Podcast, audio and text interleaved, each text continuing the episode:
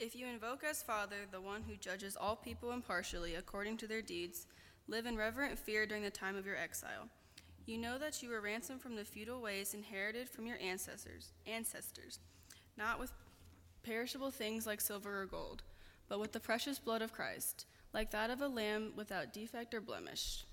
He was destined before the foundation of the world, but was revealed at the end of the ages for your sake.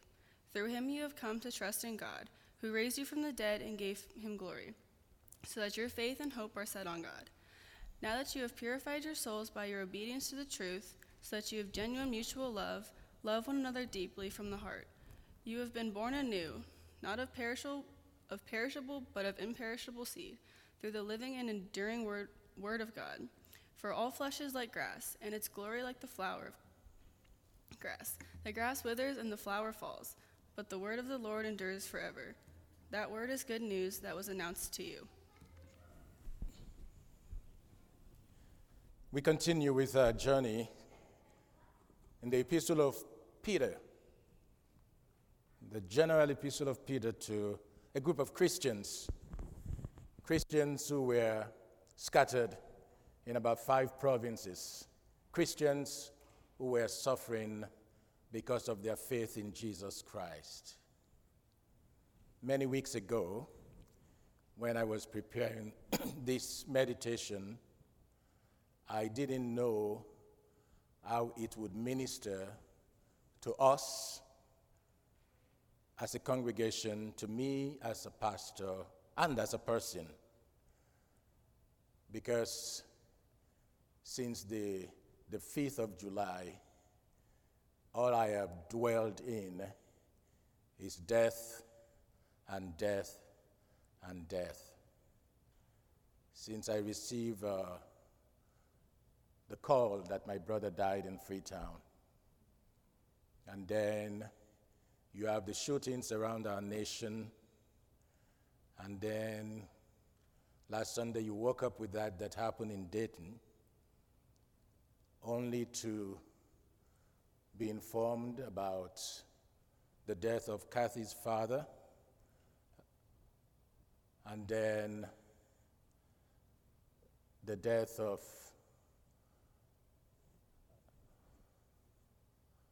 the name just escaped me now. yes, yes, Palm and Howard's son from suicide. And uh, to wake up this morning with a call about the death of someone I call my mother.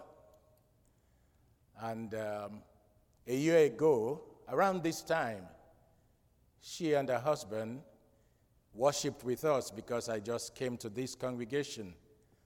And they came from Newark, Ohio, and worshiped with us. And uh, on Friday, after I left the funeral home for Kathy's dad, I got a call that she's under hospice and they gave her 48 hours. So I drove straight to, to the hospital in, in Newark and visited with her. She was able to recognize me and we talked a little and came home early Saturday morning after midnight and only to be woken up this morning that she's gone. But when I was preparing this message, I didn't know what the Holy Spirit had in mind. Because growing up in Freetown, I listened to, to the national radio and they play good music. And one of the artists I really enjoyed was the late Jim Reeves. And among his many songs was this titled, This World is Not My Home. I don't know how many of us know that song, This World is Not My Home. I'll just read the first, the first verse of the song because it speaks to me and the passage of scripture in front of us. It says, This world is not my home. I'm just a passing through. My treasures are laid up somewhere beyond the blue. The angels beckon me from heaven, open door, and I can't feel at home in this world anymore. And then the chorus says, Oh Lord, you know, I have no friend like you. If heaven is not my home, then Lord, what will I do?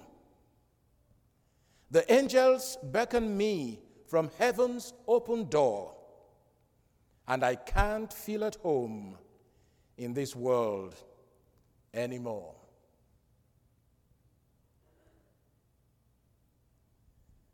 Who would have thought that many weeks ago, when I was preparing this message, it would be an appropriate message for us today? And listen, you may not even like it, but I go by the Holy Spirit. Because weeks ago, not knowing what would happen on this Sunday, the Holy Spirit directed me with this message, this passage, these words. And let me tell you, it may not minister to you, but it's going to minister to somebody. Because it's all about life. It's all about the personal you. And it's all about our earthly journey. And we all go through it from the day we were conceived to the day we go back to the Creator. We go through it. It's all about our personal journey. Because life is indeed a journey, a journey filled with lessons. Lessons like hardships, headache and heartache. Lessons like joy and celebrations and special moments that will ultimately help you understand your purpose in life and lead you to your final destination. Life is a journey. The road of life will not always be smooth. And many of us in this building this morning know that. The road of life will not always be smooth. In fact, throughout our travels, we will encounter many, many, many challenges. Some of these challenges will test your courage. And there is no doubt we know that. Some of the challenges we meet or face in life will test our courage, will test your strength, will test your weaknesses and will test even your faith. I mean, we wake up every morning, the challenges are there. Along the way, you may stumble upon obstacles, obstacles that will come between the path that you are and the destination you are taking. I mean, just, just imagine life without any problem. Could you imagine that? Life without any problem. But we know, we know that is not the way life is meant to be. Life has so many ups and downs, so many obstacles, so many joys, so many celebrations. Life is just life. And Jim Reeves says to you and to me, This world indeed is not our home. We are just a passing by. And with this in mind, let us see what Peter is saying in our passage of scripture from 1 Peter chapter 1, 17 through 20, 25. As I read the passage, the first thing I see is a pilgrim's journey. Because we are all pilgrims, we are all visitors, strangers.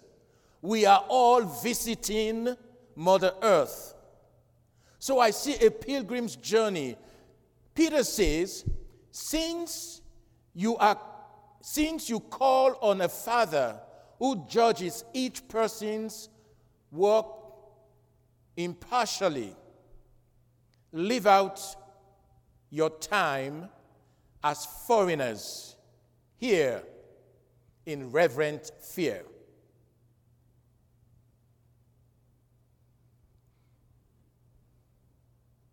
The song by Jim Reeves expresses clearly the idea that Peter introduces in our passage. Christians are on a journey, sojourners in this world. Our true citizenship is elsewhere. Our true citizenship is in the commonwealth of God. You can call it the kingdom of God or you can call it heaven. It is the domain of God where God is reigning. That's where our citizenship is. Because as Christians, we know that when somebody dies, one of the first things we say is that person is in a better place. Because that person has returned to God. That person has returned to the Creator. And so, indeed, this world is not our home. So, Peter says, let us live out our life, our time on earth, as strangers, as foreigners, in reverent fear. And what does, what does that mean, reverent? It means to be respectful, it means to be loving, admiring, it means to be devoted. Peter says, all these problems in the world, they don't need to happen.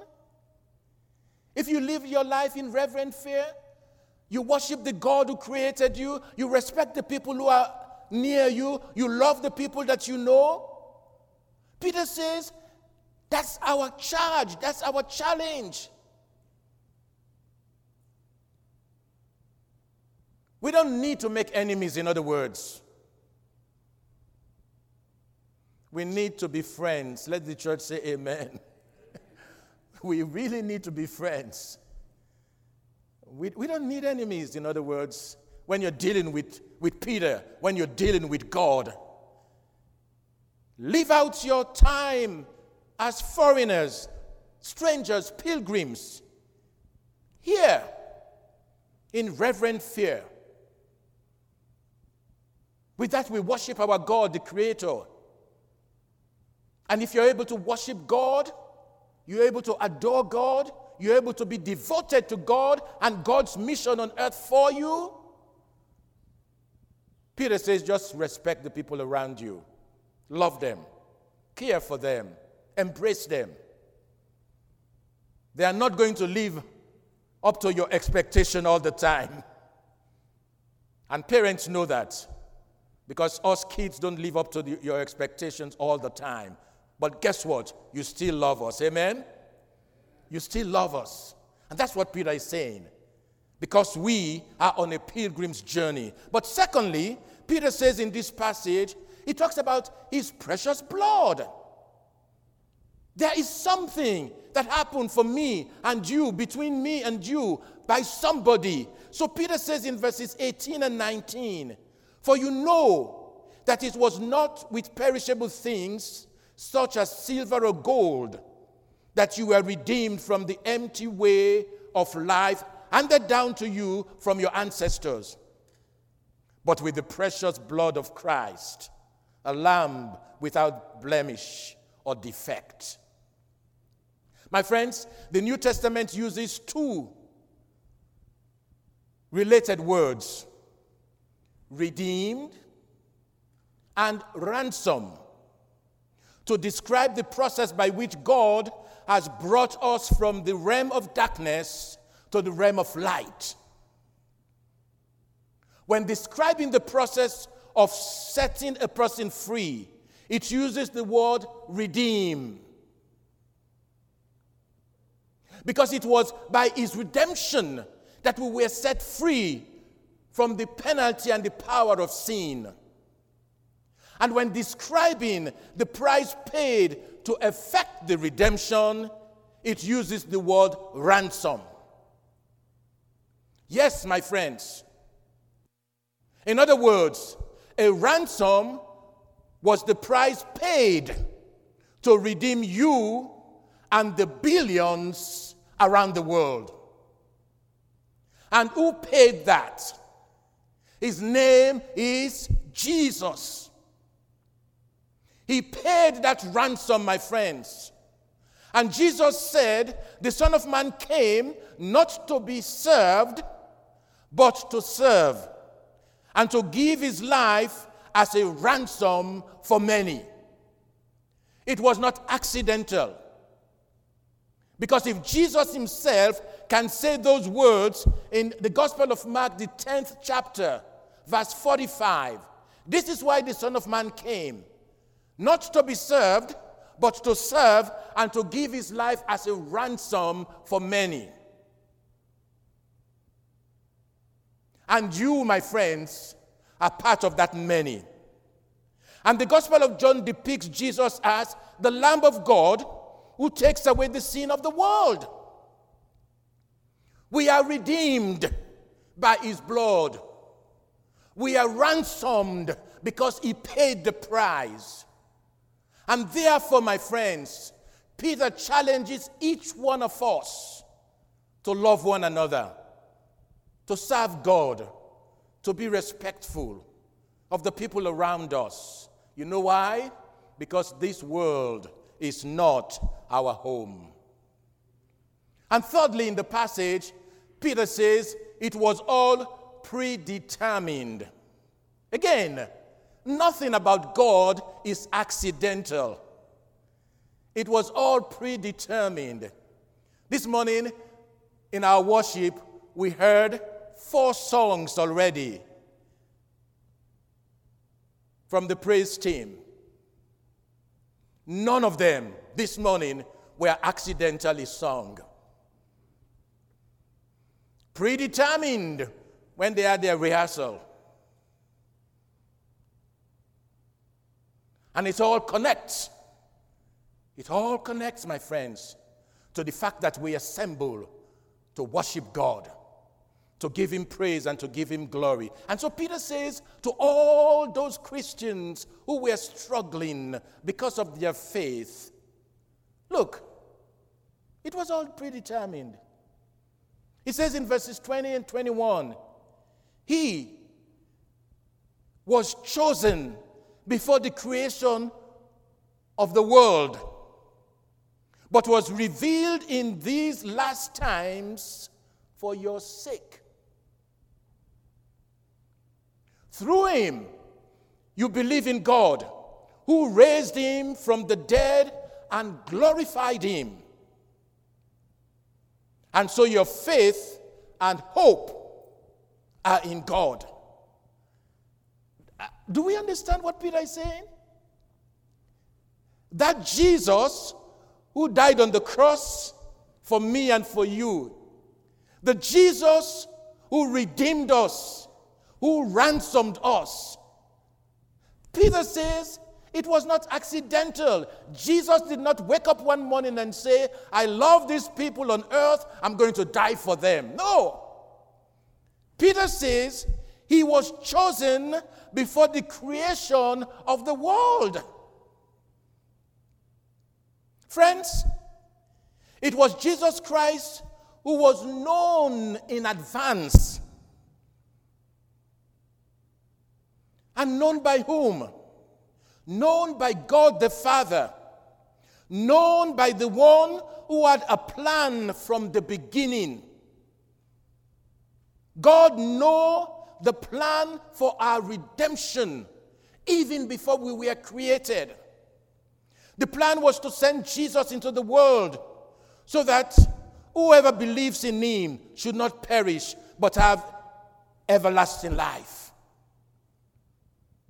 I am in God's plan. Amen? You are in God's plan. Let the church say amen. Oh, my friends. What a privilege.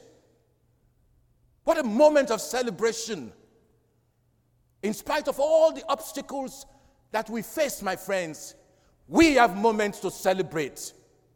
To celebrate God and to celebrate our redemption and to celebrate our Lord Jesus Christ. It was predetermined before the creation of the world that Jesus is going to look at me, a sinner, and say, Gus, I know all the bad things, but I'm going to die for you. Because in Romans, this is what Paul says it was while we were yet sinners that Christ died for us. Amen? Then Peter gives us practical issues. Because, fourthly, now he says it's practical. It's practical in verse 22. He says, Now that you have purified yourself by obeying the truth, so that you have sincere love for each other, love one another deeply from the heart. Oh, this Peter boy, that guy who denied Christ, who was afraid of the Jews, who preached the first Christian sermon, and at the end of that sermon, 3,000 people came to the Lord Jesus Christ. And the community we know today as, as the church started. Peter says, Now that you have purified yourself by obeying the, the truth, so that you have sincere love for each other, love one another deeply from the heart. My friends, Peter's call that these Christians should love one another mirrors Jesus Christ's. Jesus says, A new commandment I give unto you, that you love one another even as I have loved you. Agape love provides us with our most powerful tool for witnessing for Jesus Christ. Jesus said, By this everyone will know that you are my disciples if you have love for one another. That is so practical. You meet somebody, you love them. Doesn't cost you anything.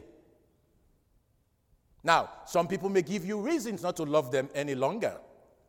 But when you meet them, you just love them. Because, you know, for a Christian, love is a command. Do you know that? Love is a command. We ought to love one another. We ought to love one another. A second century Roman civic leader noted, he says, they, the Christians, know one another by secret marks and signs. And they love one another almost before they know one another. Are you getting it? In a time when they were crucifying Christians. This civic leader in Rome says these Christians, they know one another by signs and, and by marks. They even love one another even before they met one another. Will somebody say that of the church today? That we love one another even before we meet the person. And William Barclay, one of Christianity's great commentators, he says, More people have been brought into the church by the kindness of real Christian love than by all the theological arguments in the world. And more people have been driven from the church by the hardness and ugliness of so called Christianity than by all the doubts in the world. You think people are going to come to your church if they don't see love? Forget it. So you better stop loving. Amen? Better stop loving, my friends. You may not eat the, the correct food, you may not dress well, you may not do this. Who cares? I don't. Because God doesn't. God looks at the heart. And God say, Come, come, come. Don't want you to be missed. Go and love. Love one another. It's very practical. You start by loving your spouse, by loving your family members, by loving your kids. You know, they have a lot of baggages, but forget about it sometimes. You know why? Because Christ forgot all about our baggages. And He accepts us just as we are. And finally, in this passage, Peter talks about our preaching. Because in verses 23 to 25, this is what he says For you have been born again, not of perishable seed, but of imperishable, through the living and enduring word of God. For all people are like grass, and all their glory is like the flowers of the field. The grass withers and the flowers fall, but the word of the Lord endures forever. And this is the word that we preach to you.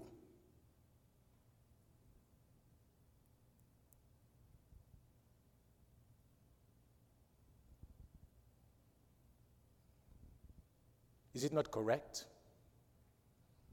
that so much in life is perishable? Is it not correct that so much in life is perishable? I often make the mistake of buying good quantity of items, you know, for the house.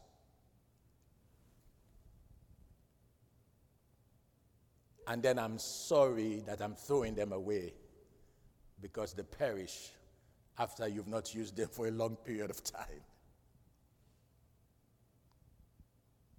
My friends, is it not correct that so much in life is perishable? When we build buildings, we would like to imagine that they are build, building for the ages. However, I have lived long enough to have, been, to have seen great building projects built during my lifetime destroyed during my lifetime. We've seen it. Wonderful stadiums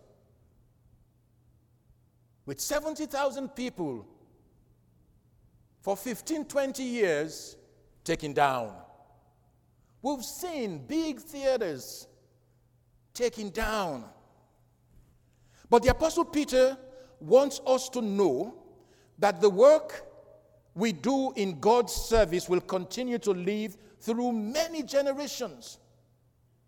Many generations. When a witness brings someone to Christ, that person's life will affect everyone whom he or she knows. Remember that. When you bring somebody to Jesus Christ, you've touched and transformed that individual. And that changed life will affect many people that that person meets along life's journey. When a witness brings someone to Christ, my friends, don't forget you are planting a seed, a seed that will germinate and grow, become flowers with fragrance, aromatic fragrance that others would smell and know that this person is different. This person is a Christian. This person has love and love from the heart. The ripple effects are immeasurable. God knows the full effect of your Christian witness and shall one day say to you, Let me show you all the good things that resulted from your life on earth. My friends, I pray that one day God will say that to each of us. Let me show you all the good things that came out of your witness when you were on earth. Let me show you how many people you smiled to. Let me show you how many people you frowned upon. Let me show you how many people you love or people you hate. Let me show you that you've been a faithful servant. This morning, my friends, let us go with the, with the, with the note that again, again, again, Peter says to you, Jim Reeves says to me, this world is not our home. Live your life with reverent fear. Worship God, love the people around you. Let life go on. And let you, you, you, let you be the witness for the man who died and redeemed your life, and for the man who came to rise. We go to our various homes and we go meet family and friends. And all I want for us to do this morning and throughout the day and throughout the week is to love one another. And if you're going out to love one another, shout amen. amen. Oh my gosh, that's too low. Did you, I, I didn't say say amen. For one time I say shout amen. Very soon, very soon, those of us who like football will be shouting at football stadiums. So let us just shout in the name of God the amen this morning. Amen. Amen. Praise the Lord.